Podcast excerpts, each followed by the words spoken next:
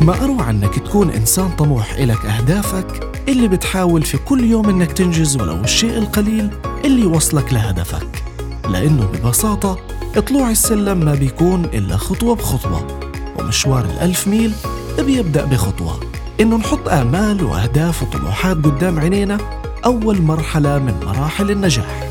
النجاح اللي ما راح يكون إلا بالاجتهاد والمثابرة ورسم خطة لتسير على تحقيقها. لهيك حاول وسعى وحتوصل لهدفك.